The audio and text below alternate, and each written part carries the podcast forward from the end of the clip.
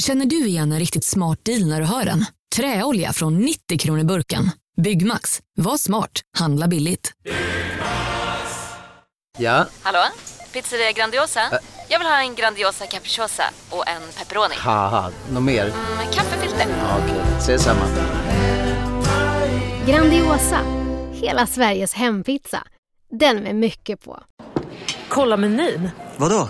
Kan det stämma? 12 köttbullar med mos för 32 spänn. Otroligt! Då får det bli efterrätt också. Lätt! Onsdagar är happy days på IKEA.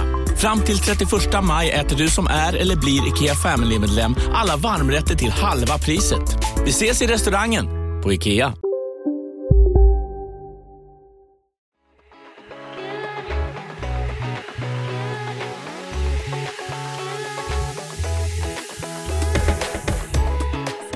Börja med att eh, köra en snabb presentation då? Precis, för vi har en gäst med oss här idag i Stockholm som ska få presentera sig. Hej, Hej! Hej. Christian Unge heter jag. Ehm, Läkare. Jag brukar, jag vet aldrig om jag ska eh, presentera mig som författare eller läkare, men här kanske är både och.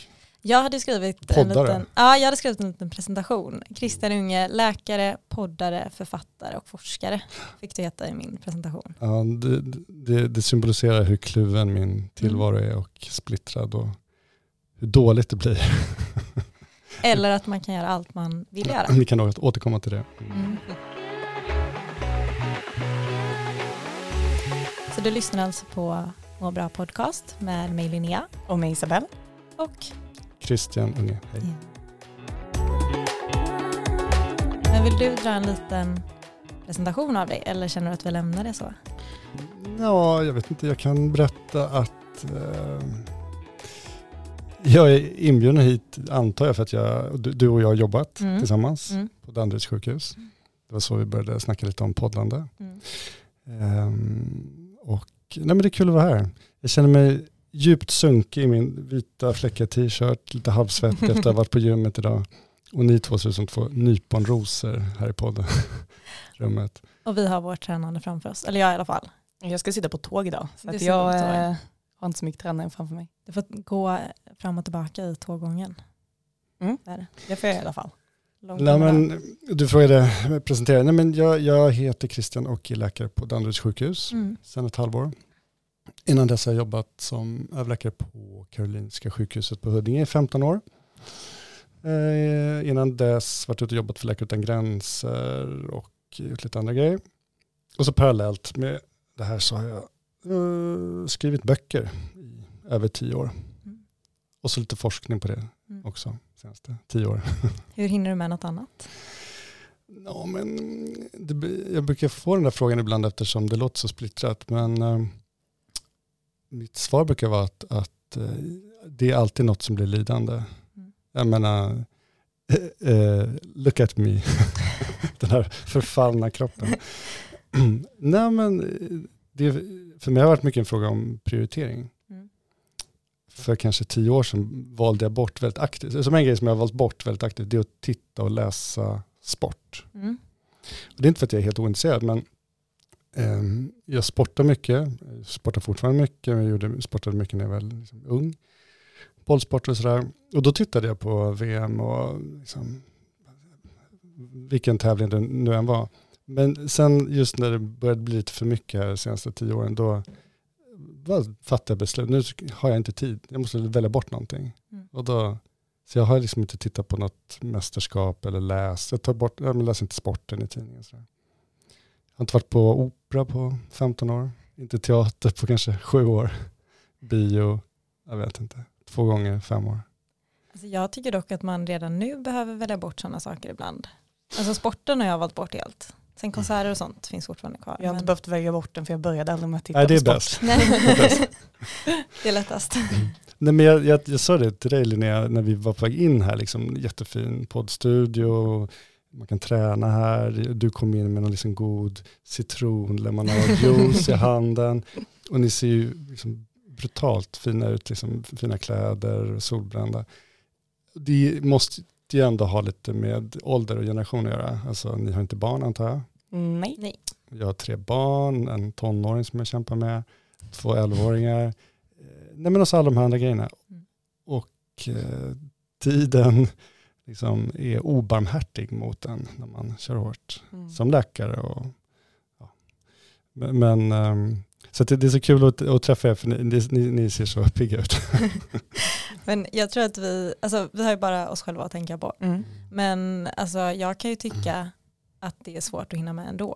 Mm. Alltså när man jobbar, det blir ofta mer än 100% och så Jo. vill man hinna träna och så vill man hinna träffa sina kompisar och vänner och så vill man hinna sova någonstans ibland också. Och, jo men det där du nämner kompisar, det är, de, de, det är kanske det jag saknar mest. mm, jag antar att om du inte har träffat dina närmsta kompisar eller hört av dem på tre dagar så tycker du att det, liksom är, Mm. det har gått lång tid. Mm.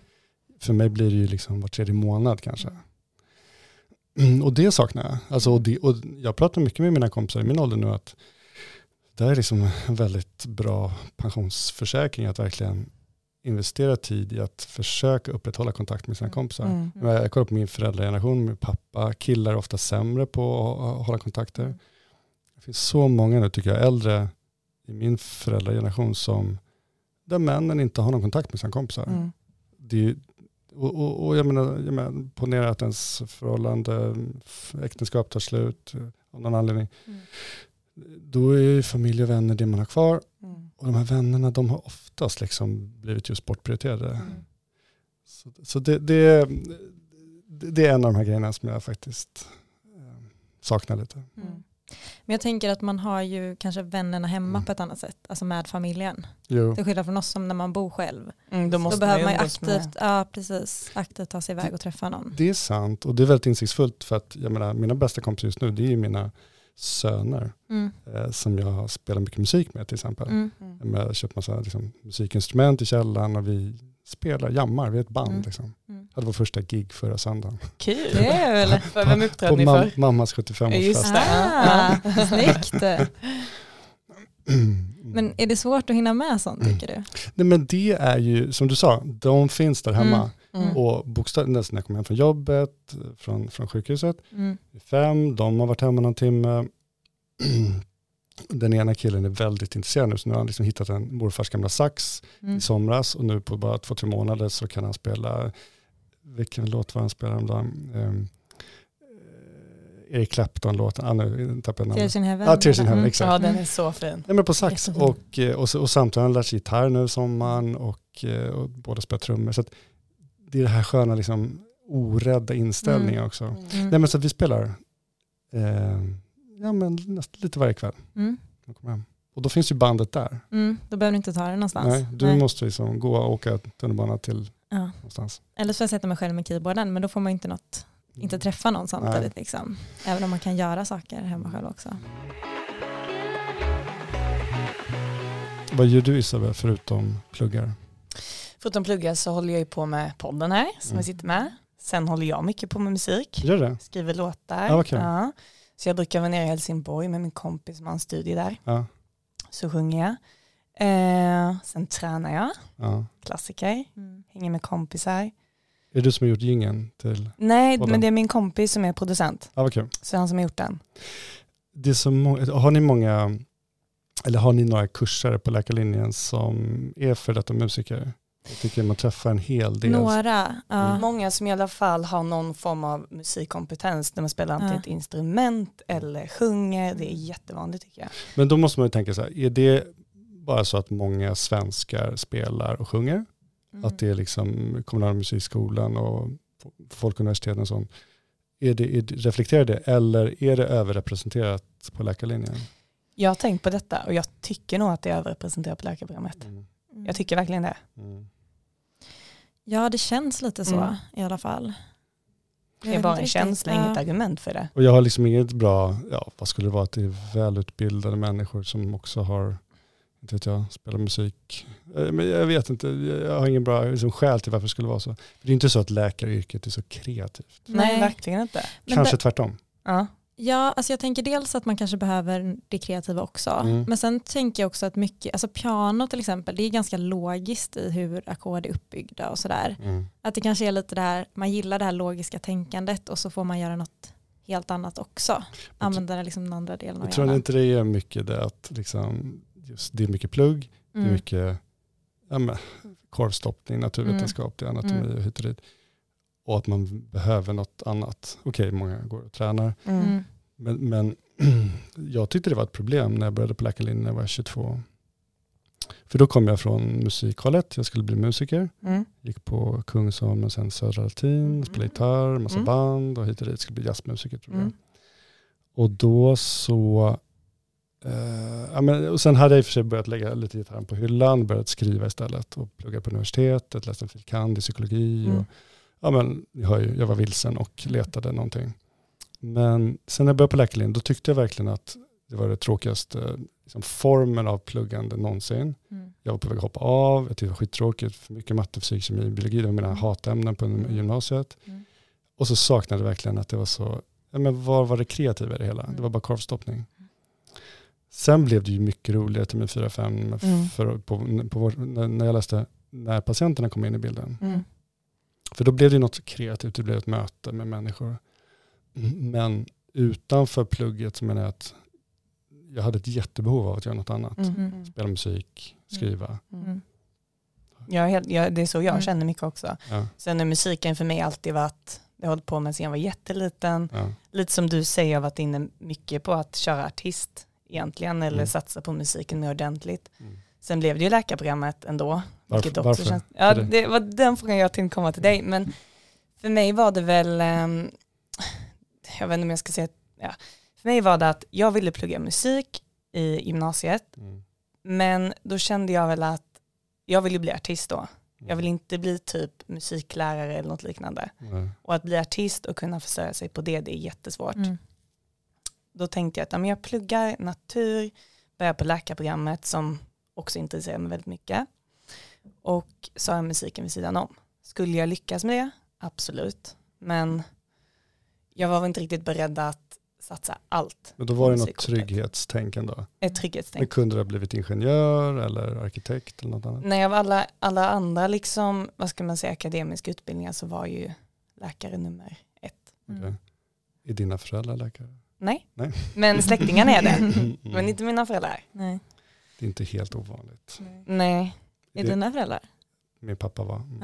Mm. Dina föräldrar? Linnea? Nej, jag har inga läkare i släkten överhuvudtaget. Nej. Väldigt mycket lärare och jag ville inte bli lärare. Det var liksom så här, jag ska Jag inte också bli lärare. lärare. ja. Ja. Men jag har fyra läkare i släkten. Mm. Fem, sex blir vi med mig. Mm. Men då måste jag fortsätta med Isabel. Mm. Eh, Kan du behålla den där drömmen ändå om att fortsätta att, att bli artist eh, och ha läkaryrket vid sidan av? Mm, det kan jag. Mm.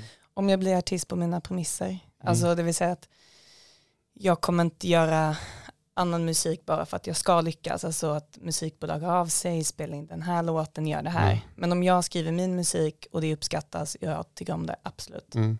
Det skulle jag kunna. Ni vet Anna Bergendahl? Mm. Mm. Jag vet inte, hon var väl artist innan hon pluggade medicin. Mm, jag tror det och så började hon sen. har och sen så har liksom karriären tagit fart. Mm. Mm. Jag vet inte om hon är klar. Jag bara ser på Instagram och sådär att hon Mm. ibland är läkarrock. Ibland, ja. Men, ehm, ett annat exempel, en kompis som heter Janne Kask Mm. som hade ett band på 90-talet som heter Brainpool. Mm. Jättebra, liksom, väldigt kända.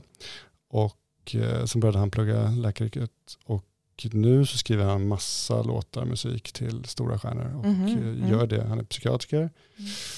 flyttar snart till Lund, just. Han är, eh, han är någonstans därifrån tror jag. Mm. Nej men och, och, och fortsätter med det där Mm. och gör det väldigt bra, Mm.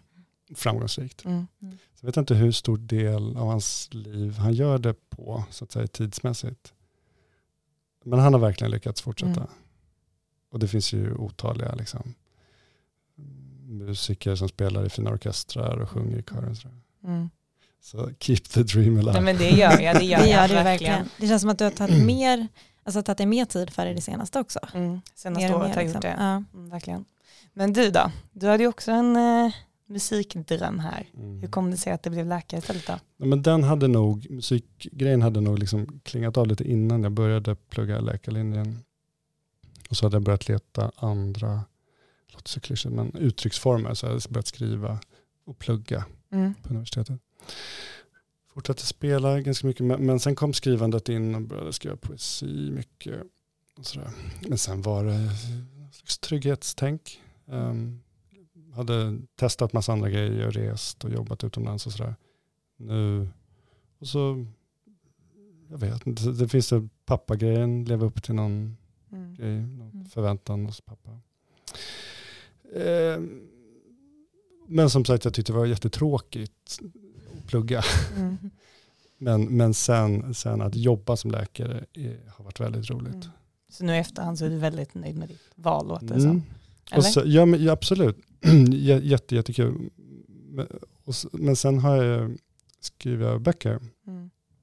Och det, och det var liksom en, eh, men det var en sån stark dröm och sta- stark drivkraft. Så när jag började verkligen skriva ordentligt för 15 år sedan så ja, men då har det varit min utmaning att hålla de två grejerna liksom verkligen parallellt i, i, vid, liv. Författandet och läkargrejen. Mm. Och med läkargrejen kommer forskningen. Mm. Och det är där någonstans liksom dygnets timmar börjar ta slut. Mm. När vi, när vi fick vårt, vi har tvillingar, Mm. vår dotter var, vår dotter var tre och killarna var då tio månader i oktober 2010. Då disputerade jag eh, på Karolinska institutet samtidigt som jag kom ut min andra deckare eh, och hade tre barn hemma. Och Oj. då jobbade jag också liksom, ja, då var jag pappaledig precis då men sen så började jag jobba och fortsatte liksom jobbade heltid. Så att det var, det var liksom, det var Sov lite, du någonting då? Ja, men det, det... Och sen så fortsatte jag sådär i tio år till. till och det, det, sen när corona kom så, så, så tror jag liksom tiden hann ifatt mig. Mm. Jag åldrades ganska mycket sista åren. Det tror jag vi alla gjorde det här året i och för sig. Ja. Men som du beskriver då, du är ju läkare och du skriver böcker och du håller på med din forskning. Just det här med att skriva böcker då. Ja. Eh, hur kändes det för dig egentligen att ta det steget utanför läkarrollen om man säger så? Att göra något annorlunda som du tyckte var väldigt roligt, som kanske inte helt är läkarinriktat eller vad man ska säga. Nej. Det där med skrivandet, det var, nej men, det är ointressant, men, men alltså det, det, det kom sig av att jag mm, hade en dröm att skriva. Och sen så började jag forska. Eh, och det, det har med saken att göra därför att jag forskade eh, på, på Karolinska institutet på global hälsa under en, en, en, en handledare som heter Anna-Mia Ekström och Hans Rosling som var min bihandledare. Och då forskade jag, började, alltså jag jobbade för Läkare utan gränser några omgångar och så när jag skulle forska så ville jag verkligen att min forskning, det jag forskade på, skulle ha ja, men någon slags verkligen klinisk liksom, poäng. Det skulle inte bara vara på ett labb. Och då hade jag, för jag vet Isabel att du forskar, ska börja göra ditt vetenskapliga arbete. Exakt. Ja. Ja. Men det, det, och det, det har du också gjort Lena. Alltså, Mm, alla, ja. alla måste göra ett Mm, vetenskapligt mm, arbete. Man kan Men- välja lite snällare om man vill och inte så mycket forskning. Just det. Mm. Men jag, kom- jag, kom- för jag kom med, med frågor till er där. Att för under läkarlinjen så hängde jag, jag, jag pluggade på KI, Karolinska, Mm. Mm. Stockholm. Och då var det, det var liksom inte så uttalat att man skulle forska för att få en bra karriär. Men man var inte dummare än att man såg att okej, den där Mm. liksom läkaren, det står- överläkare och är alltså forskad, disputerad, okej för att vara här på sjukhuset på Karolinska så måste man vara liksom, Mm. disputerad. Mm. Så att jag och, jag vet inte vet jag, kanske en tredjedel av de på kursen höll på att leta olika forskningsprojekt från termin 4, 5 framåt. Och jag var på, jag var på forskningslabb på sommaren, jag var på olika journalarkiv och grävde och jag vet inte hur, men säkert fem, sex, sju olika forskningsprojekt. Och inget, inget liksom fastnade riktigt. Ehm, jag fastnade inte för något. Och så när jag hade jobbat för Läkare utan gränser så ville jag verkligen forska på någonting som var, ja, kändes bra i både hjärta och hjärna. Och då så dök det upp liksom, på en klinik i Nairobi, i Kibera, en, en, en, en fråga. De, Läkare hade en klinik med liksom gratis bromsmediciner för HIV-patienterna. Men de kom inte för att hämta ut de här medicinerna. Och de förstod inte varför. Det var, liksom, det var inte logiskt för det var gratis.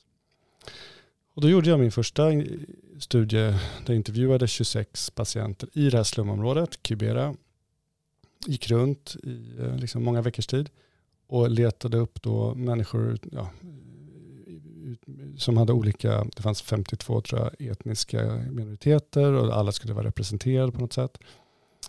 Och så gjorde jag djupintervjuer med tolk och analyserade dem och det tog jättelång tid och hela den här kvalitativa forskningsmetodiken som är jättespännande och svår och det tar tid. Eh, och sen så fortsatte jag så gjorde jag olika studier, både kvantitativa, alltså mer fakta, sifferbaserade och så kvalitativa, alltså intervjuaktiga. Och det blev hela min avhandling om HIV och bromsmediciner. Och den avhandlingen, sådär, jag, jag, jag kan inte säga att jag är så stolt över mycket jag har gjort i mitt liv. Mina, mina böcker som jag har skrivit, eh, jag ser brister, jag ser att det blir bättre, men jag ser fortfarande en massa brister. Och sådär. Men, men den där avhandlingen, jag, jag är faktiskt väldigt stolt över den. Dels för att det ligger så fruktansvärt mycket slit bakom det. Det vet jag, det gör det för många. Men inte alla. Man kan ha mer eller mindre räkmacka faktiskt. Det, det måste man säga. Eh, Men jag, byggde, jag, liksom, jag gjorde allting väldigt mycket från scratch. Jag skapade de här enkäterna, jag åkte ner, gjorde allt logistiskt själv. Jag hade ingen handledare som var med mig ner på plats. Och, eh, och framförallt resultaten gjorde att Läkare utan gränser förändrade sina program kring HIV-patienterna i det här slumområdet och andra slumområden. Så det blev liksom någonting väldigt, väldigt hands-on konkret. Mm. Okej, men sen, sen efter att jag har, de senaste 12 åren då, så har jag dragits in i en rad olika forskningsprojekt. Jag håller på med sepsis, blodförgiftning mest. Jag handleder, bianleder två doktorander, haft kanske tio läkarstudenter som du eh, på sina projekt, vetenskapliga arbeten. Och jag är väldigt noggrann och jag försöker göra det här jobbet jättebra. Sådär. Men jag, jag, jag, ins, jag känner hela tiden så här att det, det, är så, det är så små, små, små pusselbitar, byggstenar i det här stora liksom, forskningsmaskineriet kring just sepsis. Och jag har så svårt att liksom känna för det. Jag har svårt att få kontakt, känslomässig kontakt med det. Mm.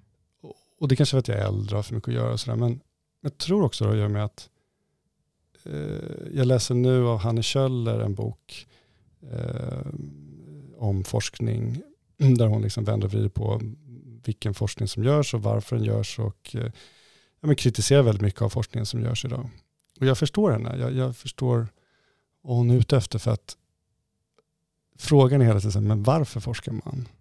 Och då vill, jag, då vill jag vända mot er. Nu vet jag att ni måste göra era vetenskapliga arbeten.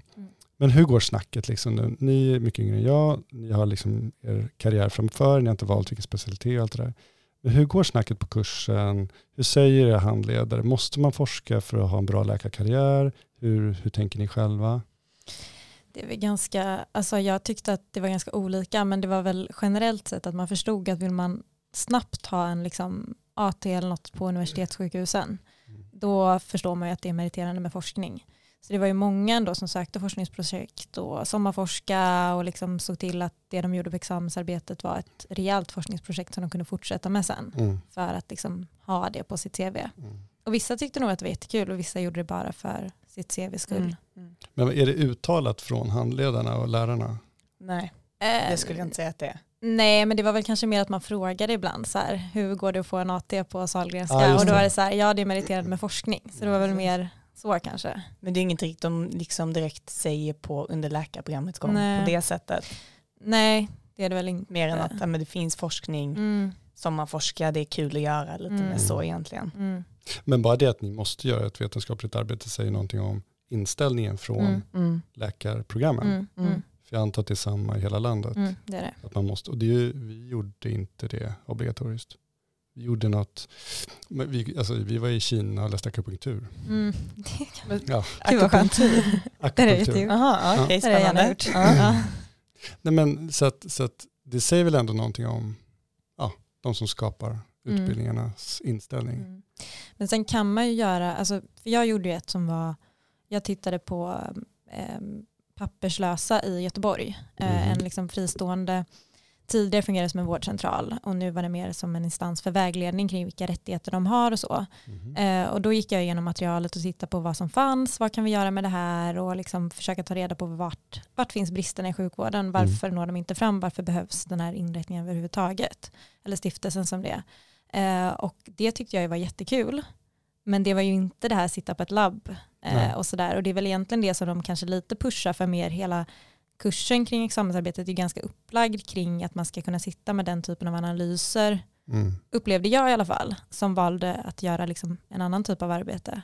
Men samtidigt så har man ju möjlighet att göra det om det är det som man mer har intresse för.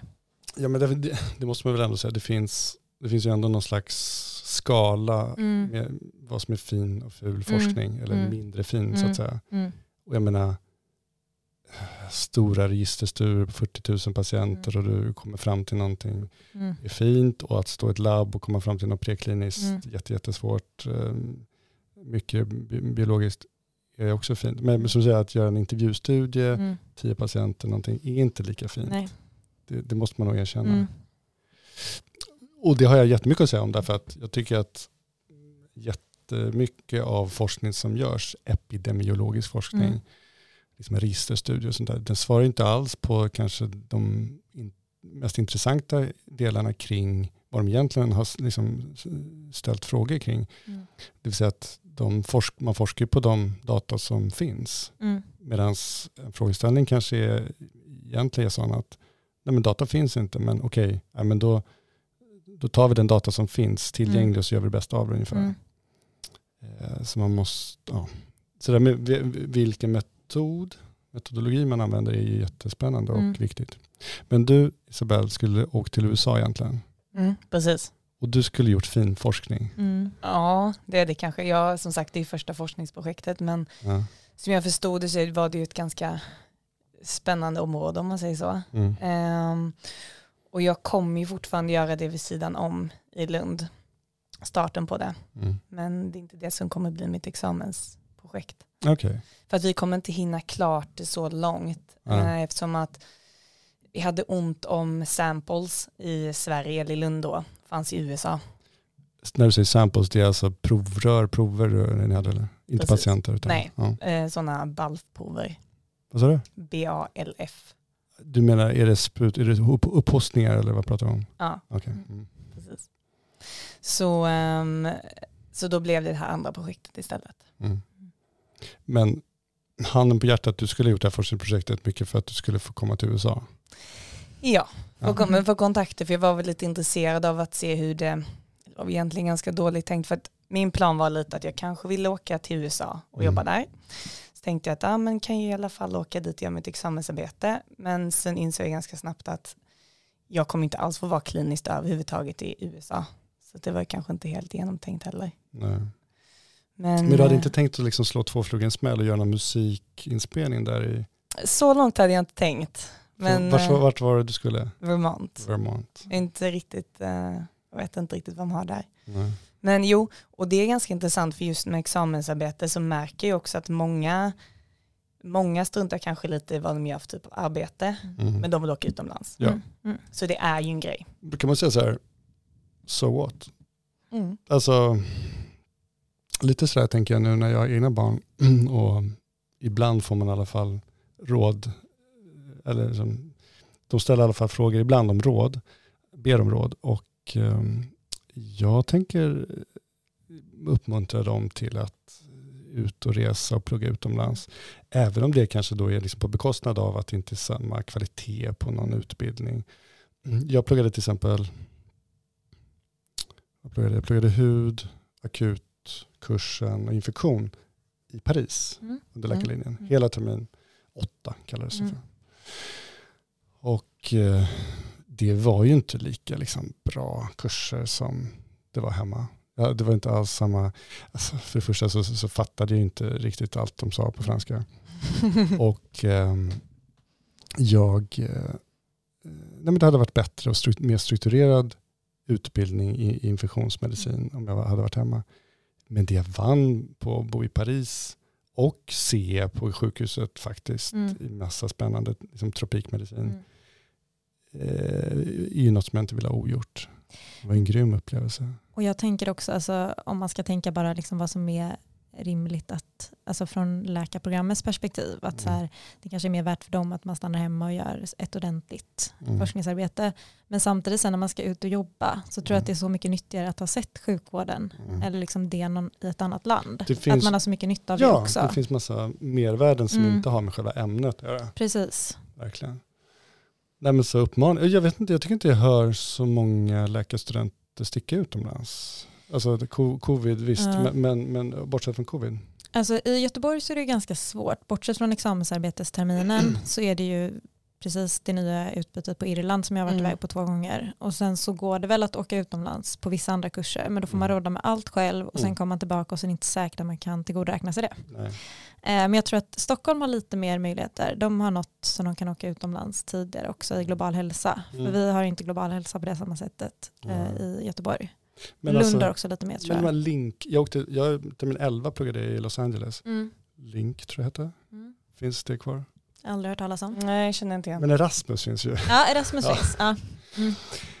Ehm, men som du sa det där med att göra själv. Mm. det kanske också är värt. Vi, vi, vi ordnade en, en, en vårdcentralplacering i södra eller mellersta Chile under AT. Vilket var jätte, jättekul. Kan man göra det fortfarande? Jag vet inte. Nej. Jag gjorde AT i Örnsköldsvik. Ja. De var väldigt flexibla. Mm. Men det är samma sak där. Då såg vi ju inte samma liksom, panorama som vi hade gjort under, vad var vi, fem, sex veckor som i Sverige Nej. på en vårdcentral. Men vi fick ju så mycket mer Ja. inblick i en ganska mycket mer basal sjukvård. Och det andra ser man ju sen också tänker jag. Mm. Ja, Man kommer hinna se alla de där patienterna ja. förr eller senare ändå. Mm. ja men faktiskt. Mm. Men, men det här med liksom bara knyta ihop säcken med forskning och va, liksom varf, varför forskar man? Jag tycker man verkligen ska ställa sig den frågan när man drar igång och Mm. forskar. Därför att det är jättemycket jobb. Det är ofta ganska otacksamt. Vissa får ju liksom bra doktorandpengar och liksom man får en tjänst och man får tid då man också kan göra andra saker, gå och träna och liksom jobba hemifrån och sådär. Men ganska många sliter fortfarande med forskning på kvällar och helger och semestrar.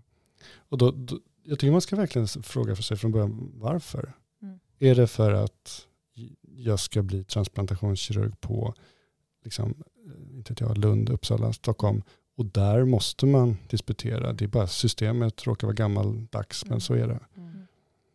Men om det bara är diffus att ja, men alla andra gör det eller jag vet inte. Så jag tycker man, man ska fråga sig. För att min poäng är att all den tid man lägger ner på forskningen, Mm.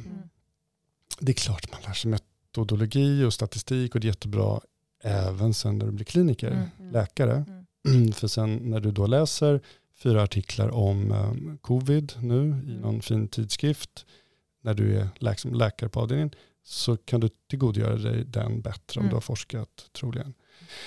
Men, men, eh, du, men poängen är att du kan läsa artiklar även om du inte disputerar. Jag känner jättemånga duktiga läkare som inte har forskat en dag i sitt liv. Mm. Men de läser en massa artiklar Mm. och är superpålästa. Mm. Ehm, eh, och, och, och, liksom, och, så, och då kan man säga, ja, men, eh, vadå, man får en finare tjänst, man får högre lön. Ja, det är marginellt. Mm. Du kan göra liksom andra, andra typer av karriärer som läkare Mm. kring eh, liksom ledarskap, Mm. bli chef, eh, engagera i liksom fackligt, eh, bli jättebra på något område, som kirurg till exempel, något, något ingrepp som du blir liksom helt outstanding på. Mm. Eller eh, ultraljudskurs, hålla i liksom Mm. någonting. Så att, jag vet inte, jag tycker man ska inte bara göra för sakens skull. Nej. Nej. Det låter som att du ifrågasätter ditt forskande. Nej, men ja, det, det, det är en, ja, men vadå, du måste tänka, vad, vad, vad kan du göra istället på den Mm. tiden? Mm. Det, det är bara en fråga om prioriteringar. Mm. Nej, jag tänkte bara för du pratade innan om att du kanske vill eh, avsluta din forskning som Mm. du håller på med. Ja, men liksom, lite på något sätt ska man inte bara göra saker för sakens skull. Alltså, Du Mm. måste verkligen... Men, men det roliga med forskningen liksom om man ska vända på steken, för, för min del, det har hela tiden varit att handleda. Mm. Jag är ganska dålig forskare på, alltså, när det kommer till att verkligen fundera på forskningsfrågorna och, och, och skriva artiklar och sådär.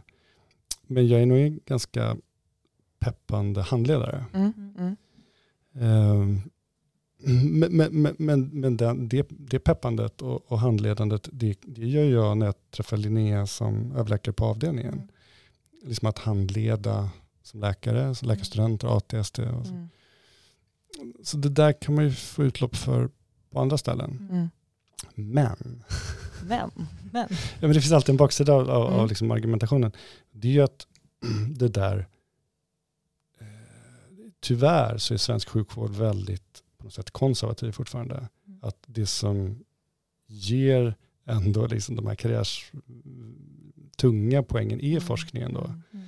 Så att är du jättebra handledare, ja du kan få ett AT, liksom handledarpris, en klapp axeln och ett diplom. Mm. Men du får liksom inte en finare tjänst för det. Du får inte så mycket tid för det. Utan det, allt det där andra, det, det, det liksom utgår ju systemet för att du ska göra integrerat i, i din läkarroll, alltså handleda. Mm. Och du kan skita i det om du inte vill, men, men du, du får inte så mycket för det. Ja, jag förstår. Ja. Så det där tycker jag, där tycker jag liksom hela sjukvårdsapparaten borde, ja, chefer borde tänka till kring. Pre, premiera folk som gör andra saker än forskare. Mm. Men det känns som att de ändå försöker få igång lite mer sånt. Alltså Mm. med handledarpriser och Mm. sånt. Men det är väl två biobiljetter. Ja men exakt, för att det, är- jag menar forskning är ju hardcore, liksom, Ja. ja. nu får du 20% Mm. tid här Mm. på Mm. den här kliniken för att forska, Mm. för att du har skrivit en artikel eller Mm. två. Och, eller lönepåslag. Så det där måste förändras. Det är klart det finns studierektorer, det finns någon så här kliniska assistenttjänster Mm. och sånt där. Men det, de är för få. Det är Mm. för lite av den varan tycker jag. Ja, men för det vä- förväntas ju ganska mycket att man handleder Mm. på ett eller annat sätt. Mm. Men det är ju väldigt lite fokus på att man faktiskt gör det bra. Mm. Alla får ju handleda. Mm. Men det blir också väldigt stor skillnad när man väl är alltså student och är ute. Mm. Vad man får med sig från placeringen utifrån Mm. vem man har haft som handledare. Eftersom det inte finns något som riktigt fångar upp det vem som är duktig. det eller finns liksom. inget tydligt incitament. Det finns inget tydligt liksom meritsystem för att handleda och utbilda. Nej. För det är ju ett problem vet jag nu under examensprojektet i alla fall. Mm. Det är ju så många av mina klasskompisar som har problem med att handledarna svarar inte överhuvudtaget eller att de får projekt som är ex Upptäck hyllade XPeng G9 och P7 hos Bilia. Våra produktspecialister hjälper dig att hitta rätt modell för just dig. Boka din provkörning på bilia.se xpeng redan idag. Välkommen till Bilia, din specialist på XPeng. Om en sous vide är på väg till dig för att du hörde en kollega prata om det och du råkade ljuga om att du också hade en och att den var så himla bra att maten blev så otroligt god och innan du visste ordet av hade du bjudit hem kollegan på middag nästa helg för att du sålt in din lågtempererade stek så bra att du var tvungen att beställa en på nätet fort som attan. Och ja! Då finns det i alla fall flera smarta sätt att beställa hem din sous vide på. Som till våra paketboxar, placerade på en plats nära dig och tillgängliga dygnet runt. Hälsningar Postnord. Välkommen till Unionen. Hej! Eh, jo, jag ska ha lönesamtal och undrar om potten. Ja, om jag kan räkna med övertidsersättning för det är så stressigt på kontoret jag jobbar hemma på kvällarna så kan jag då be om större skärm från chefen för annars kanske jag säger upp mig själv. Och hur lång uppsägningstid har jag då? Okej, eh, vi börjar med lön. Jobbigt på jobbet. Som medlem i Unionen kan du alltid prata med våra rådgivare. extremt mycket de ska hinna göra på den här Mm. tiden för att Mm. de vet ju om att de behöver få den här rådatan gjort eller det här Mm. fixat. Så då blir det att det blir väldigt stressigt för studenterna och de hinner inte med. Och så blir det bara liksom dumt av det ändå på något Mm. sätt. Exakt, och nu pratar du om forskningshandlederi egentligen. Mm. Och, och, och så kanske det är som du berättar om. Mm. Men de, får en, de där handledarna får ändå någon slags pengar till Mm. institutionen, de får tid för det där. Mm. Mm. Men de handledarna som Linnea pratar om, alltså läkarhandledarna Mm. på avdelningen på akuten, Mhm, så här, mm. de får ju liksom ingenting annat än en klapp på axeln eller två Mm, biobiljetter. Okej, ja. Mm.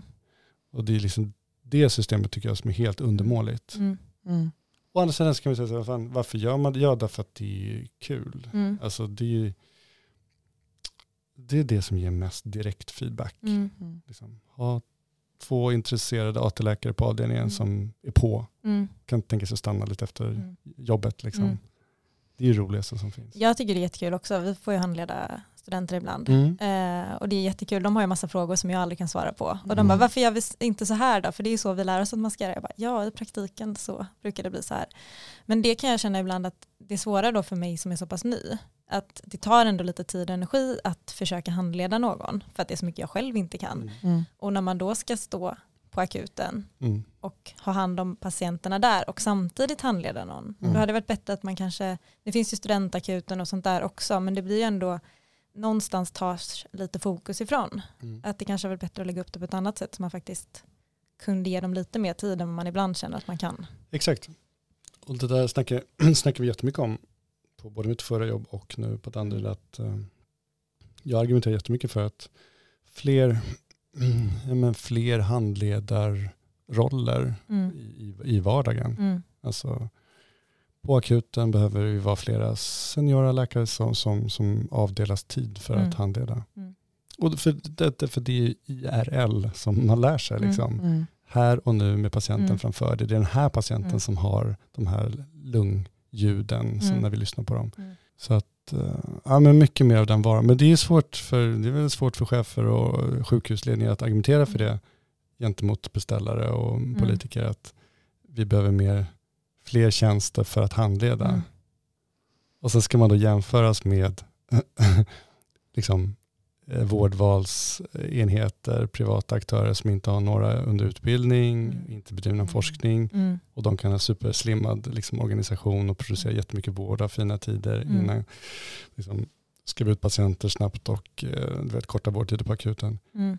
Du jämför äpplen och päron, Mm. men de liksom jämförs under i samma ändå, med samma måttstockar. Mm. Det gör mig jättearg. Jag tänkte säga, vill du spinna vidare på det ämnet? Jag ser det, det verkar så här, äggar igång där och bara, det här, det här är något som inte funkar. Jo men verkligen. Mm.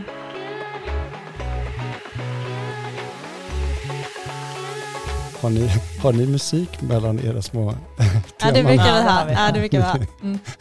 För så här långa snack tror jag inte någon orkar lyssna på. Vi delar upp lite. Det gör vi jag. sen. Ja. Nej, men det, det är ett spännande om, äh, ämnesområde om vi hoppar över till eh, vad som funkar och vad som funkar mindre bra Mm. i svensk sjukvård. Mm, mm. Det lilla ämnet. Det lilla ämnet som man kan prata om i år Mm. om man vill. Men det är liksom, det är ändå kul. Nästa år är det val Mm. och eh, jag snackade med min morsa idag om sjukvård. Hon är inte liksom sjukvårdsmänniska. Men då så frågade jag, men liksom, vad står de olika partierna för? Mm. Och jag kan säga ärligt att jag har själv dålig koll. Jag tänkte säga, jag har ingen aning. De senaste åren känns som att alla har alltså, flyttat sig på skalan och Exakt, och ändrat så och geggas det ihop anpassat sig. lite Ja. till mitten. Och så tänker man så här, men eh, sossar och vänster, de är väl emot privatisering? Ja, Mm. fast det beror på vad man börjar dra historie, liksom beskrivningen. Mm. Det var ju liksom slutet av 80-talet, he- liksom avregleringar i sjukvården, vårdval, Mm. eh, ädelreformen, alla de här grejerna. Jag menar, det är ju så, Socialdemokraterna också som har stö, stöttat de Mm. reformerna. Så det går ju liksom inte att peka på någon, något parti som är skyldigt till någonting. Men eh, jag kan tycka så att min mammas fråga är helt relevant. Alltså vad står partierna för i Mm. grund och botten? Mm. Och är det någon som, av partierna som reflekterar kring liksom, var har vi varit? Vi snackar 10, 20, 30 år tillbaka. Mm. Var är vi nu? Och vad vill vi vara om 10 år med svensk sjukvård? Alltså mer så visionärt, Mm. stort. Vad vill vi med svensk sjukvård? Mm. Och då pratar jag liksom, ja men vad vill eh, medborgarna, patienterna som kommer till ja, allting som är hemma och vi söker, eh, liksom har ont i halsen.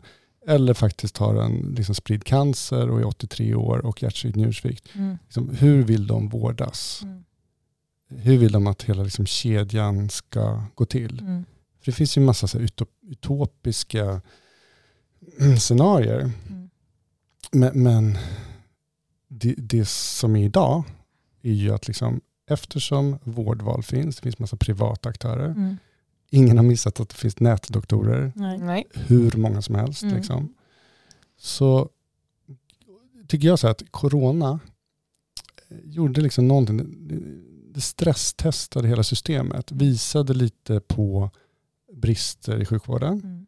Då kan man säga så här, ja men vissa saker är väl tydliga, det vill säga att eh, liksom äldreboendena hängde inte med, det var fragmentiserat, det är väldigt många aktörer. Det erkänner de väl själva, eller erkänner ingen från skuld, utan så är det väl. Mm. Liksom. Och så får man se vad alla kommissioner och sånt kommer göra åt det. Mm. IVOs generaldirektör skrev förra veckan i DN, eh, de har gjort en sån här en, en liksom analys av sjukvården där de ändå kom med förslag att delar av sjukvården ska förstatligas. Mm. Och i alla fall att sjukhusen, byggnaderna ska liksom ägas av staten på något Mm. sätt. Utan att gå in på detaljer. Men bara liksom att IVO, Inspektionen för vård och omsorg, alltså de som granskar sjukvården ändå kommer till den slutsatsen. Mm. Pekar liksom åt något håll. Det vill säga att politikerna, de som har bestämt de senaste 20 åren, har dragit systemet åt något håll som vi inte gillar. Mm. Jag tror corona visade vissa brister i systemet.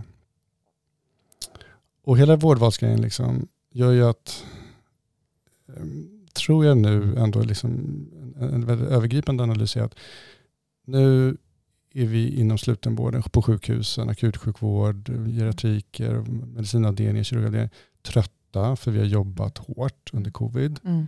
Alla, särskilt sjuksköterskor och undersköterskor, har Mm. jobbat hårdare än tidigare. De jobbar ju hela tiden. Och jobbar mycket Ja. mer än tidigare. Mm. Och då pratar jag verkligen inte bara intensivvården. Nej. Intensivvården, förlåt, de kan bli arga på mig, de har, de har, de har fått sin liksom, medieuppmärksamhet. Det, är- det är inte där de flesta patienter har vårdats, utan det är på vårdavdelningar, Mm, mm, geriatrik. mm. Eh, och, och särskilt infektionssjukvården. Vem pratar om den? Den är helt söndersplittrad. Mm, Massa eh, sjuksköterskor och undersköterskor som, som har slutat. Mm. Så är det på geriatriken också. Och geriatriken. Och då är det så här, men, och, och vart går de här människorna? Mm. Jag vet inte, men jag gissar att många går till ställen där de kan jobba lite lugnare. Mm. De, jobbar, de går till mottagningar, Mm. de går till privata alternativ, Mm. de går till liksom en eh, Europakliniken eller vad det kan heta, liksom Mm. plastikmottagning. De jobbar 8 till 4, slipper kvällar, helger, nätter, slipper jourer. Jag tror inte det har så mycket med, med pengar att göra. Men sen Lite får de mer. högre lön Ja, också. lite Men- eller mycket Mm. högre lön. De får högre lön. Men de får liksom också, jag säger inte framförallt också, liksom lite guldkant, Mm. lite liksom trevligare, lugnare Mm. och slipper liksom akut eh, eller liksom jourbördan Mm. och så. Och då har ju systemet, alltså, liksom politiker, de som har bestämt historiskt nu, de har skapat den här, jag säger lite så här Pandoras ask, Mm. öppnat den dörren till hela Mm. liksom, de privata aktörerna. Mm. Som kan plocka snällare, mycket pl- plockar de ju mer benigna, alltså godartade tillstånd. Mm. En åkomma, en Mm. halsflöde eller liksom tonsill som ska tas Mm. bort eller Mm. en gynåkomma. Mm. Så kan man, var det inte häromdagen de skrev om att nu öppnar den 18 eh, gynmottagningen på Östermalm och inte den första Jordbro. Mm. Det vill säga att det, det, liksom, det, det finns, eh, man, man, man plockar väldigt mycket av liksom de enklare tillstånden. Mm. Och sen så vad händer då på slutenvården? Jo, det är klart att det blir ännu tyngre. Mm. Mm. Det blir liksom svårt sjuka, multisjuka, äldre som inte passar in i så här en, en diagnos, Mm. eh, vårdvals, eh, liksom enheter. Och de ska då slutenvården ta hand om. Det är klart det blir tyngre. Mm. Och polas mer pengar till slutenvården? Jag tror inte det. Inte proportionellt i alla fall. Så att, det blir liksom, det låter ju väldigt så politiskt, men jag tycker att den grov, sen gör ju vårdval, alltså kirurgienheter på Sofiahemmet eller vad som helst, gör fantastiska saker. Mm. Och det är ju inte de läkarna och sjuksköterskornas fel att de flyttar till något ställe där de får lite högre lön, Mm. känns lite mer uppskattade, blir sedda, de är inte bara en schemabricka i liksom ett system. Det är bara ett rimligt val Det är egentligen. ett rimligt val, Ja. det är ett mänskligt val. Mm. Liksom ansvaret ligger hos politikerna. Men jag tror inte att, bara, att problemet bara är det här med vårdval. Utan jag tror att, alltså, jag tänker att mycket också ligger i att nu kanske inte de resurserna finns inom liksom, sjukvården på sjukhus och så, men att man många gånger inte ser till att försöka höja eh, sköterskornas löner eller anställa den där extra skötersketjänsten. Nej. Så att då istället går de redan på knäna Mm. och får jobba extra och då tar man in hyrsköterskor för Exakt. att bemanna som Exakt. tar en massa pengar. Exakt. Jag vet en kompis gjorde ett arbete på det, hon pluggade lite ekonomi vid Mm. sidan och att egentligen är det mer ekonomiskt lönsamt att liksom anställa en extra sköterska eller dra upp lönerna för att hålla kvar dem som Mm. redan är där. Mm. Så att, för det är många tycker ändå det är kul med slutenvården och de här komplexa patienterna. Exakt. Men eftersom det är så få Mm.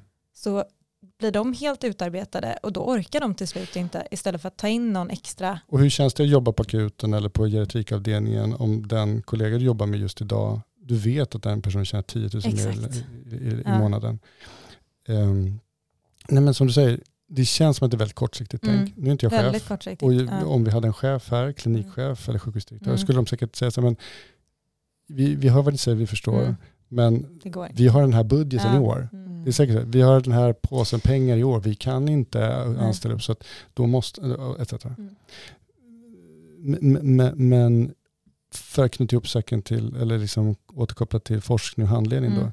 Därför att det som också händer med, med alla de här alternativa privata aktörerna är att ja, men de kan ju slimma sin verksamhet. De kan ha en, liksom en fysiologlabenhet eller en kirurgmottagning som inte har några ST-läkare. Och så säger säkert flera nu, jo men vi har visst ST, jo ni har kanske någon enstaka Mm. ST-läkare, Mm. men ni har inte läkarstudenter, AT-läkare, Mm. ni har inte forskningsprojekt som ska handledas, ingen ska handleda Isabelle i ett forskningsprojekt. det tar massa tid. Mm. Om man kommer till Danderydsakuten idag, eller Mm. Huddinge, eller Mm. jag skulle säga alla utom Sankt Göransakuten, Mm. så är det liksom, det är nästan, alltså, om man tar en ögonblicksbild klockan halv ett på Danderydsakuten, jag vet att du Pratar vet, vi dag eller natt? Dag. Dag, ja. dag Linnea. Mm. Då är det ju liksom ofta kanske två specialister, Mm. Mm. kanske tre om vi snackar på hela liksom, akuten. Ja. Sen är det kanske en tre, fyra ST-läkare Mm. av olika. Och sen har vi, jag vet inte, 15 AT-läkare, Mm. VIK-läkare innan AT. Mm. Och de ska handledas. Mm. De går in på akutlarm. Eh, kan du följa med mig? Jag har aldrig tagit akutlarm. Mm. Ja, jag följer med. Mm. Alltså, de ska handledas i realtid. Mm. Mm. M- På patienter. Mm. Hand, de ska handlägga och ta hand om patienter. Mm. Kanske för första gången i sitt liv. Alltså just det här tillståndet. Mm. Mm. Och så springer man runt som specialist som en yrhörna och liksom ska handleda tio stycken. Och det är inte sällan det kommer mer än ett larm Nej. åt gången heller. Så att om man liksom verkligen skärskådar det, är det patientsäkert? Nej, Mm. verkligen inte. Är det, är det godtyckligt vilken tid på dygnet du kommer in på en akutmottagning? Ja, jättegodtyckligt. Mm. Därför det gör med liksom vem som står där. Mm. Är det här en trygg läkare som har jobbat i 14 år, Mm. gillar akutsjukvård Mm. och har sett massa sådana här nu hjärttamponader? Mm. Ja, ja, då blir det säkrare än Mm. någon som vickar och är nedkastad, måste vara där idag men inte vill vara där. Mm. Och så där godtyckligt är liksom systemet. Mm. Därför att det är väldigt slimmat. Mm. Och eh, ja, men, vi har ju redan nämnt massa orsaker till det. Mm. Ehm, så jag menar bara att man, vill verkligen, man skulle vilja, liksom, okej, partierna här, vad tycker ni om det här? Mm. Vad, vill ni, vad ska vi göra åt det här? Ska vi bara fortsätta i den här riktningen? Mm. Fler, kör på, avreglera, fler Mm. privata alternativ, kör på, starta olika läkarmottagningar. Eh, Vad kommer då hända med slutenvården? Mm. Vad kommer hända med cancervården? Den, den komplexa, multisjuka Mm. äldre patienten som kommer in. S- Ja, det finns så mycket att prata om. Men jag, jag tror att ett problem också är att folk inte vet hur det ser ut. Alltså för när jag pratar med kompisar om vad jag jobbar med, Mm. då är många jättefåniga för de tror att de träffar en specialist så fort de kommer till en akutmottagning. Mm. Och att allting liksom på avdelningar och sånt, de tror ju att det är specialistläkare i Mm. princip bara De tror ju alla som är läkare är samma typ ja, av precis. liksom, nivå. Så jag tror att folk kanske inte förstår de bristerna som finns för att de vet inte hur det egentligen är Nej. heller. Och vad som saknas. Så. Och då, då, då måste jag återkoppla till en grej som vi pratade om innan vi började podda här idag. Att liksom, men varför håller jag på med att skriva böcker? Mm. Mm. Och varför poddar jag Mm. ronden podd? Ehm, ja men därför att jag, jag tycker ändå att det finns liksom en diskrepans mellan det vi ser när vi jobbar inom sjukvården Mm. och det min mamma och de utanför tror att vi håller på med. Mm. Precis som du sa Linnea. Absolut. Och så kan man tycka så här, men det finns ju så grävande journalister och de, eh, som, som gör reportage om, eh, Ja, det gör det. Och de gör nedslag och vi liksom fantastiska böcker om Makarin eller NKS, mm. där Sjukt hus. Och, eh, men, men, men, men alldeles för lite. Mm. Och det blir också så här, det blir ofta ett utifrån perspektiv. Mm. De kan komma in och, och intervjua. Men, men hur ofta är det som läkare? Och så när det är någon visselblåsare, mm. typ de här Macchiarini-visselblåsarna, ja då, då, funkar, då blir de liksom, ja men i princip får en sparken. Mm. Och då kommer vi till tystnadskultur och varför finns den? Det är liksom en hel podd i sig. Men, mm. um, så att det där är min, kanske liksom hela drivkraft. Mm. Uh, frustration, irritation över att det finns liksom ett innanför murarna och utanför. Mm. Mm. Och, och, och, och, um, det är därför det är bra att det finns medicinska poddar som er. Um, och, och det är därför jag skriver böcker. Mm. Jag skriver deckare men jag slänger in så mycket liksom politiska mm. kängor mm. och organisatoriska kängor i de här böckerna. För jag tänker mig att om en deckarläsare läser så kanske de börjar hmm, undra hur det ser ut liksom på mm. riktigt. Mm. Ja, men jag tycker min mammas fråga relevant. Så vad tycker partierna egentligen? Mm. det är ingen som vet. Nej. Ni har ett upplägg där. Bjud in liksom en representant från varje parti och bara grilla dem. Oj, oj, oj. vad vill ni? Ja, men det måste vara så konkret, för det blir mm. så svepande. Mm. Ja, men vi vill ha en tillgänglig sjukvård för alla mm. i samhället, den ska vara lik, mm. liksom, mm. jämlik. Men, ja, men nej, mm. konkret. För Agda, 83, som har njursvikt, hjärtsvikt, leversvikt och eh, nu söker för liksom en svullet ben. Vem ska ta hand om henne? hur passar hon in i de här stuprören på akuten mm. eller på närakuten eller på mm. vårdcentralen. Mm. Men jag tror att mycket av problemet också ligger i att de som många gånger bestämmer i de här frågorna eller har liksom mest att säga om det, mm. de har väldigt lite insikt i hur Exakt. vården ser ut. Uh, Exakt. Det är inte de som jobbar liksom som läkare som driver de här frågorna. Också Nej. kanske för att de som jobbar som läkare har sällan tid att ta tag i de frågorna, ja. tänker jag också. Um, men det blir liksom fel för att det är så lätt att säga att det ska vara effektivt och gå snabbt och mm. Men har man inte varit där så vet man inte vad det är som kan gå fel. Liksom. Nej, och då kommer vi till en annan käpphäst som jag har. Eh, och det är att eftersom de som bestämmer, beställarna, politikerna, mm. eh, sitter långt ifrån verkligheten, mm. Så måste ju de ha någon slags underlag mm. för att ändå fatta sina beslut. Mm. Okej, hur många miljoner ska gå till den där akutmottagningen? Mm. Hur ska vi göra med eh, liksom, öron-näsa-halssjukvården mm. här? Mm. Och då måste de mäta någonting. Mm. Och då blir det liksom att allt ska mätas. Mm. Så de senaste tio åren har det liksom bara exploderat allt som mm. våra chefer mm. eh, och deras chefer vill att vi ska mäta. Mm. Det är enkäter och det är Excelblad och det är tider på akuten etc. etc. Mm. Och det är inte alltid säkert att det är det rätta att mäta. Återigen, hur en akutmottagning faktiskt sker. Mm. Alltså jag tycker man kan, om man liksom satte på politikerna vit, vitkläder, att ni får hänga med en hel dag, mm. tio timmar. Mm. Och få se det liksom på riktigt, jaha det där är en AT-läkare som ska ta hand om det där, jaha vadå kan de inte det, äh, bla, bla, bla. Mm. Då skulle det vara mycket mer belysande mm. mm. än siffror om hur många patienter som tas om hand innan klockan mm. 12 på mm. akutmottagningen. Det blir, som, det, det, det blir så fyrkantig bild av verkligheten. Och så blir det också det här mätandet, hysteri. Eh, vi ägnar så mycket tid åt att fylla i olika liksom, enkäter och på akuten, på avdelningen. Vi, och vi ska koda och det ska liksom dokumenteras hela tiden. Hur, hur, stor del av er tillvaro, jag tittar mest på Linnea för du jobbar med som läkare nu. Isabella har inte riktigt kommit ut ur garderoben. men, men hur mycket tid liksom, tycker du att du ägnar faktiskt åt liksom, sitta och dokumentera framför datorn? Det är ju mycket. Men alltså jag skulle säga att majoriteten av tiden jag lägger framför datorn är väl inte att dokumentera. Mm. Det är väl att gå igenom det som redan har dokumenterats. Mm. Typ läsa tillbaka journaler och varför man har gjort som man har gjort och allt sånt. Mm.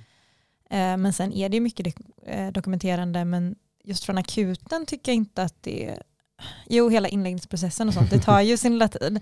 Men själva det här diktera går ju ganska snabbt. Men sen när man väl är på avdelning, då tar det väldigt mycket tid med alla mm. daganteckningar och remisser. Och, men, ja, men då kommer vi till ytterligare en aspekt av det hela. det är liksom kontinuitet. Mm. Att den är så bristfällig. Mm. Både bland läkare och sjuksköterskor. Mm. Hur, hur, många, hur många dagar är du på en avdelning som längst? En vecka oftast. Ja. Mm. Men du är ju inte sex månader Nej. på en avdelning. Nej.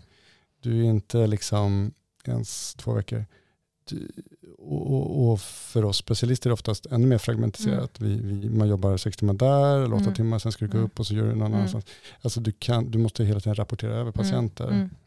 Ehm, istället för att du liksom, de här patienterna äger jag, Mm. ta hand om den här veckan. Eller det. Nu har jag faktiskt, apropå det, så den här veckan så har jag och Peje, Mm.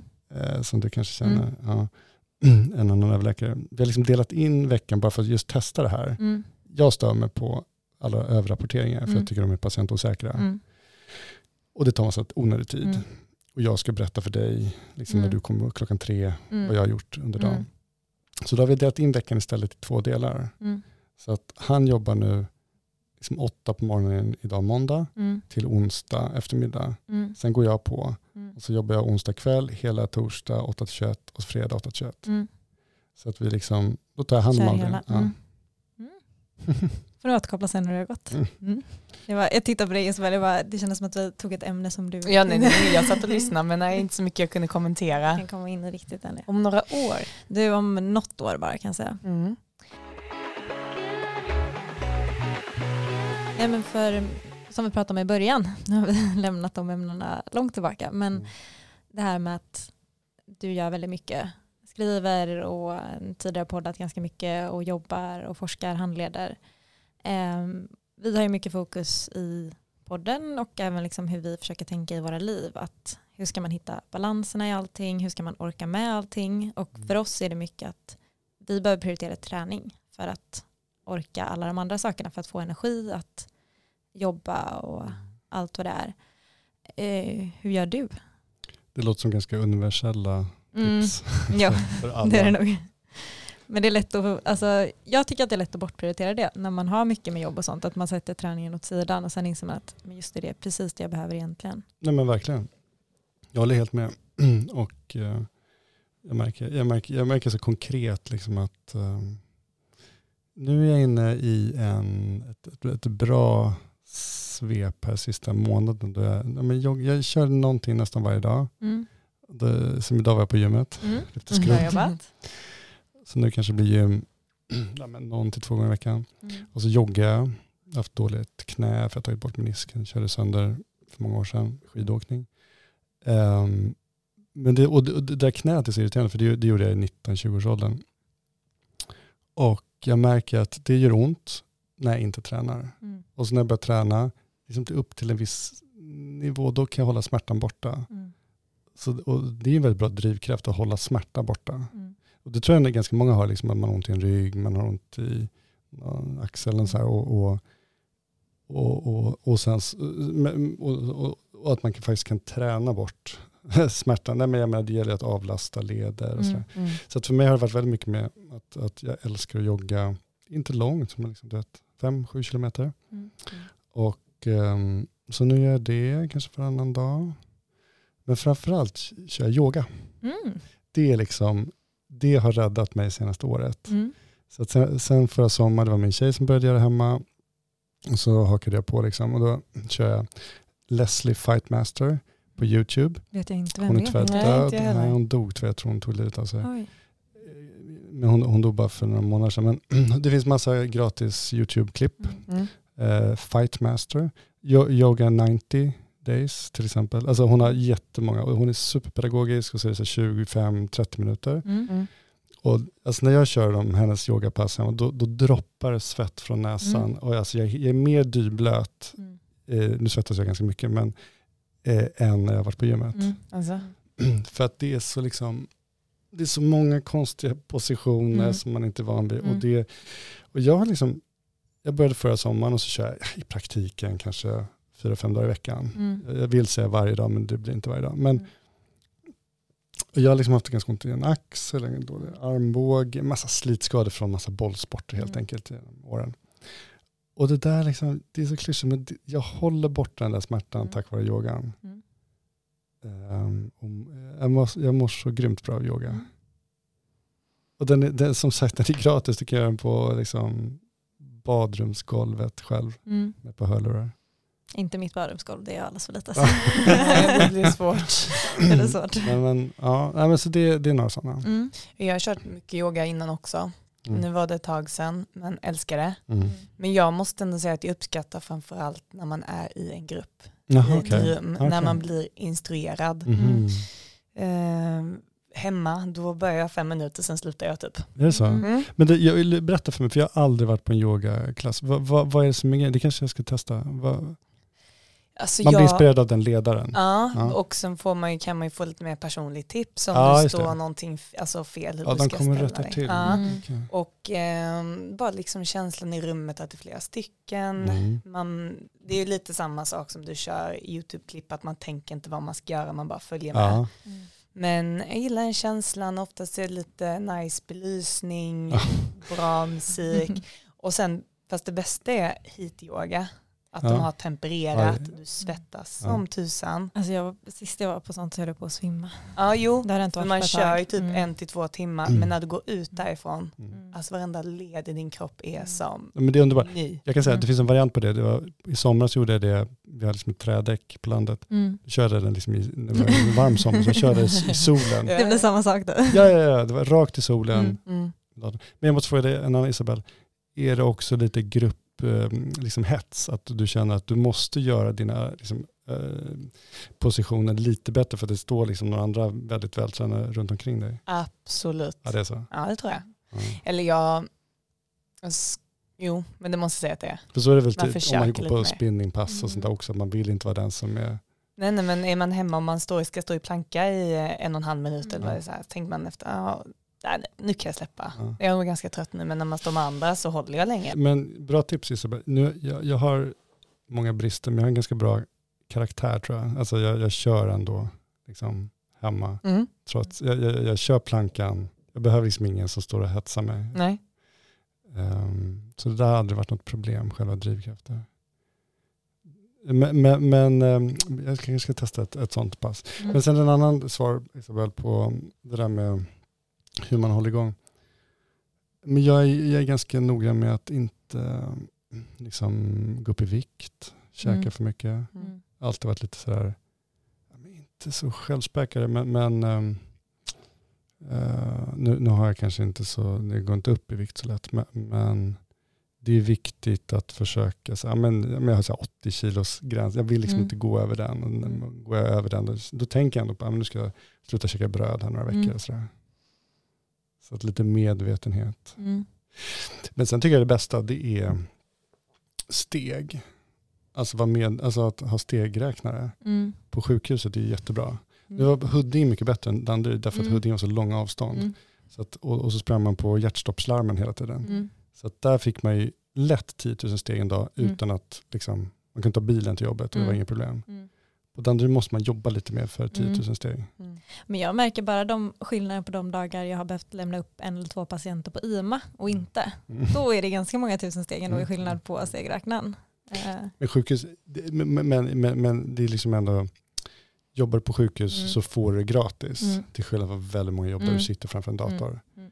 Eh, trots administrativa eh, snacket Ja. där förut så du rör ju ganska mycket på Mm. dig Det gör man ändå. automatiskt. Mm. Och du, du kan alltid välja, välja att ta trapporna och alla de där Mm. klyschorna. Eller köpa maten på ett ställe lite längre bort om man går och handlar. eller Något Det andra är i och för sig värdelöst för det finns ju ingenstans att köpa mat. Konbini på akuten. Ja, det är sant. Den är bra. Ja, nej, men viktigt. Åh, det, är så, det, är så, det är så klyschigt men man, man presterar ju så mycket bättre på alla sätt och vis om man faktiskt eh, ja, men sportar. Mm. Håller igång. Men det behöver inte vara sport. Nej. Alltså, bara de här grejerna som jag pratat om. Att gå. Mm. Gå. Ja, corona tycker jag medförde en bra grej. Mm. Och det var att, nej men att man var hemma mer och så, jag började gå Mm. jättelånga och körde liksom walk and talk. Mm. Mycket så här två timmar, nu ska jag liksom ha några möten och så, Mm. så gick och snackade längre. Mm. Men det känns som att många har gjort, att de Mm. börjat gå ut och gå mer.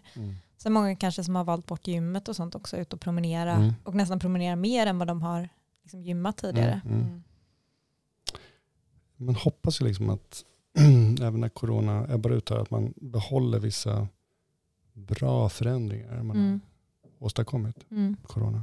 Eller så bara glömmer man av allting och vill gå tillbaka till hur det var innan. Ja. Den risken finns tror jag. Men har du, du, Isabel, du har pluggat mycket hemma nu Mm. under de sista två åren. Ja, har vi gjort. Praktiken har ju fortfarande varit, men alla föreläsningar, seminarium, Mm. alltihop har varit hemma. Men har du varit rastlös då? Ja, det har jag varit.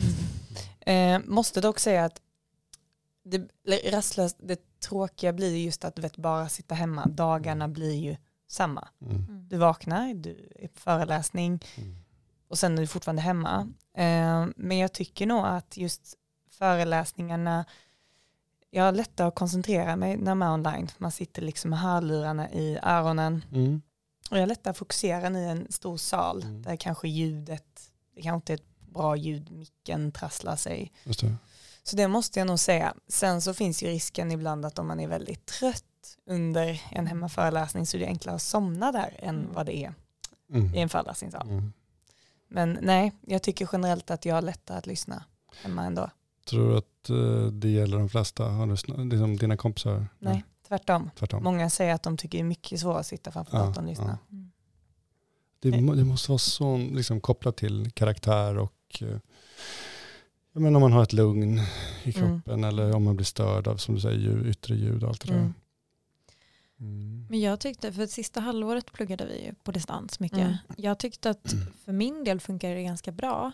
För att då kunde jag, jag har alltid varit dålig på att lyssna på föreläsningar på plats också. Mm. Och då kanske inte jag började lyssna så mycket på föreläsningar hemma utan då kunde jag lägga den tiden på att sitta och plugga själv. Istället för att försöka tvinga mig själv att gå på en föreläsning som jag inte tar in någonting Just ifrån. Mm. Men det beror nog väldigt mycket på hur man pluggar och hur man liksom lär sig saker. Mm. Men, men bara steget, för du eh, Linnea har ju ändå gått från att vara student relativt nyligen Mm. till nu jobba. Mm. Passar det dig rent liksom, fysiskt bättre att, att jobba än att plugga? Alltså är du mer tillfredsställd nu, liksom, just att vi pratar om att du går Mm. mer på jobbet i vardagen, eh, kontra det här liksom, att ändå ha liksom, mycket mer tid själv, eh, Mm. lägga upp sin tid, träning och sådär. Ja och nej. Mm. Alltså det passar mig bättre på väldigt många sätt. Jag tycker att det är så mycket roligare eh, och sådär. Men fördelen när man pluggade var ju att är det någon dag man har lite mer halvdagar och då kan man gå och träna när man vill eller liksom lägga upp sin tid på ett annat sätt. Och när man har instuderingstid kan man göra det också. När man väl jobbar så är man ju på plats och har lite svårare att bestämma över den tiden själv vad gäller träning eller liksom vad man vill göra utanför. Eh, men på det stora hela så tror jag att det passar mig bättre ändå. Hur tror ni att er generation, för jag pratar vi olika generationer, om Mhm. tio år Mm. kommer liksom hur kommer er vardag se ut som läkare? Kommer, kommer ni acceptera att jobba 100% eller kommer det vara mer krav på att ja, jobba deltid och lägga upp sin tid Jag tror det kommer mer krav på att jobba deltid. Faktiskt. Samma här. och få Ja. distans och sådär? Mm. Mm. Ni får bli radiologer, röntgenläkare Mm. och sitta i, på Hawaii och eh, Ja. läsa bilder. Jag hoppade, alltså, det är bara synd, jag tycker att akuten är väldigt kul. Mm. Annars hade det varit jättelätt. Jag tänkte ju radiologi ett tag för då kunde man jobba utomlands. Men Är jag tycker, ja, Mm. tills jag gick, läste radiologikursen. Just det. Och så insåg jag att det var inte för mig. Och sen så började jag jobba och insåg att det här är för mig. Men eh, Men det finns fördelar med allt. Mm. Det finns fördelar med eh, liksom akutsjukvården. Mm. Att eh, dels så kommer du alltid ha jobb. mm, kommer, det, finns, det, det, det, det är som många jourpass Mm. dygnet runt som Mm. ska bemannas. mm, Nej, men dels är det just jourer kvällar, helger, nätter. Mm. Och du kan lägga upp din tid och eh, ja, men ganska mycket själv. mm, Ja, men till skillnad om du jobbar på en vårdcentral, då är det ju 8 till 5. Mm. eller Mm. Mm. På ett helt annat sätt. Mm. Det, och det är mycket därför som jag valde liksom akutsjukvård.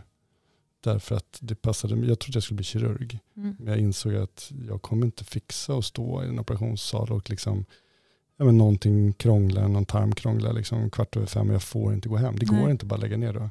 Jag, jag, mitt, mitt, liv skulle inte funka. nej. Det var, det var ett väldigt aktivt val bort Mm. från kirurgin. Mm. Fördelen är att man kan ju Mm. plötsligt få sex dagar eller sju dagar ledigt Mm. mitt i. Eh, när man väl har jobbat en massa jourer och sånt. Mm. Men det är på gott och ont. Tycker jag. Det är det verkligen. Och så, och så får man söka sig till rätt arbetsgivare som, som tillåter liksom att man, ja men kanske, jag har liksom en kollega som, som på Karolinska som i alla år så har han jobbat här, fyra till sju nätter i rad. Mm. Och sen är han ledig en, två veckor. Mm. Mm. Eller mer. Mm. Så har han gjort det i alla år.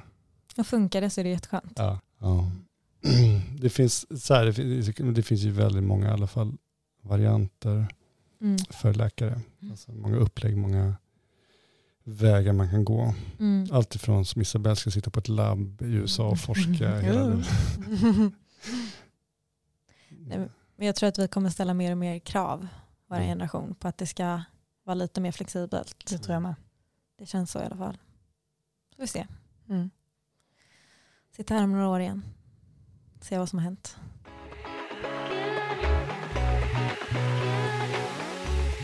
Ja, kul att fått podda med er. Kul att du ville vara med. Ja, verkligen. Mm. Ni får um, se till att man får hoppa in framöver igen. Det får du nog definitivt. Mm. Eh, jättekul. Tack för idag. Tack, Tack. för idag.